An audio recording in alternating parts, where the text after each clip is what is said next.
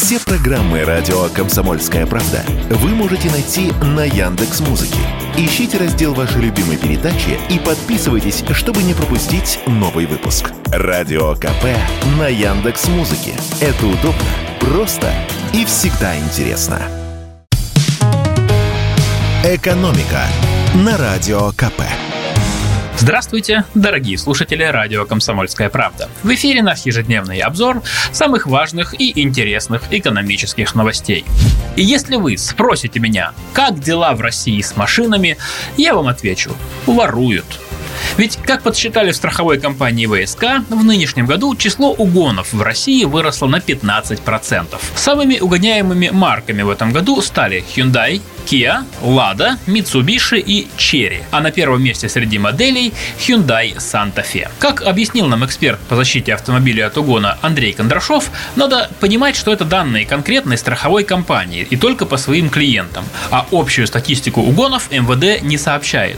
Но, действительно, по информации нашего эксперта, чаще всего угоняют корейские марки Hyundai и Kia. Они пользуются высоким спросом на вторичном рынке. Но дело не только в этом этом. Кроме того, как объясняет наш эксперт, корейцы довольно слабо защищены от угона. И есть оборудование, которое позволяет угнать такую машину в течение минуты, если она не оборудована ничем, кроме штатной сигнализации. Что еще интересно? По статистике, 47% угонов в нынешнем году пришлось на корпоративные автопарки. Это такси, автохозяйство крупных компаний и каршеринги. Как нам объяснил эксперт, у каршеринговых компаний практически нет дополнительных противоугонных информационных систем. Обычно они ограничиваются так называемыми мониторинговыми системами, то есть маячком, который передает на сервер координаты автомобиля. Но угонщик легко обнаруживает и удаляет этот маячок.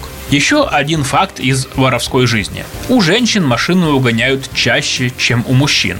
55% автомобилей увели именно у представительниц прекрасного пола. Как пояснил нам наш эксперт Андрей Кондрашов, у женщин машины выглядят привлекательнее. Они более ухожены, но при этом реже оснащены противоугонными системами. Плюс есть некоторые, скажем так, поведенческие особенности. Ключи от машины женщина чаще носит в сумочке, а забраться в сумочку чуточку проще, чем в карман. А зимой практикуется еще и такая схема. Человек, автовладелец, выходит из дома, запускает двигатель, и пока машина прогревается, он счищает снег. А в это время угонщик дежурит во дворе и считывает при помощи электронного устройства сигнал открытия двери. И в какой-то момент берет и блокирует дверь. У мужчины, как правило, ключи лежат, как я уже сказал, в кармане, и он может открыть дверь самостоятельно. А у женщины ключ нередко лежит в сумочке, которую обычно оставляют в машине, пока щеткой счищают снег. Женщина идет домой за вторым комплектом, а в это время машину открывают и угоняют.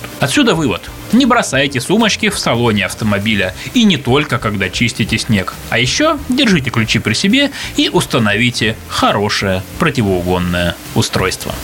Ну и в завершение выпуска давайте коротенько поговорим о работе. Точнее, о новогодней работе. Стало известно, на каких сотрудников в России сильнее всего вырос спрос перед Новым годом. И на первом месте швеи и портные.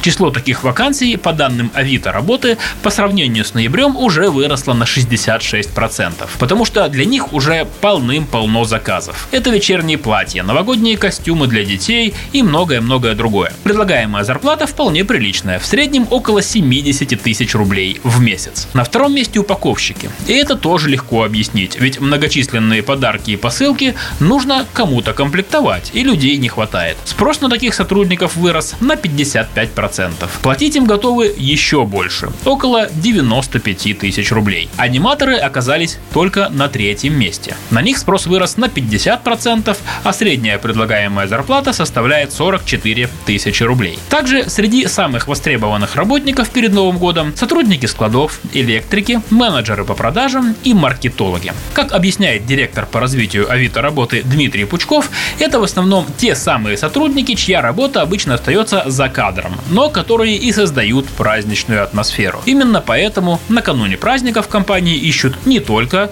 аниматоров на роль Снегурочки и Деда Мороза, но и активно рекрутируют представителей сферы производства, логистики и торговли. И при этом много многие компании готовы платить им больше, чем в обычные месяцы. Экономика на радио КП.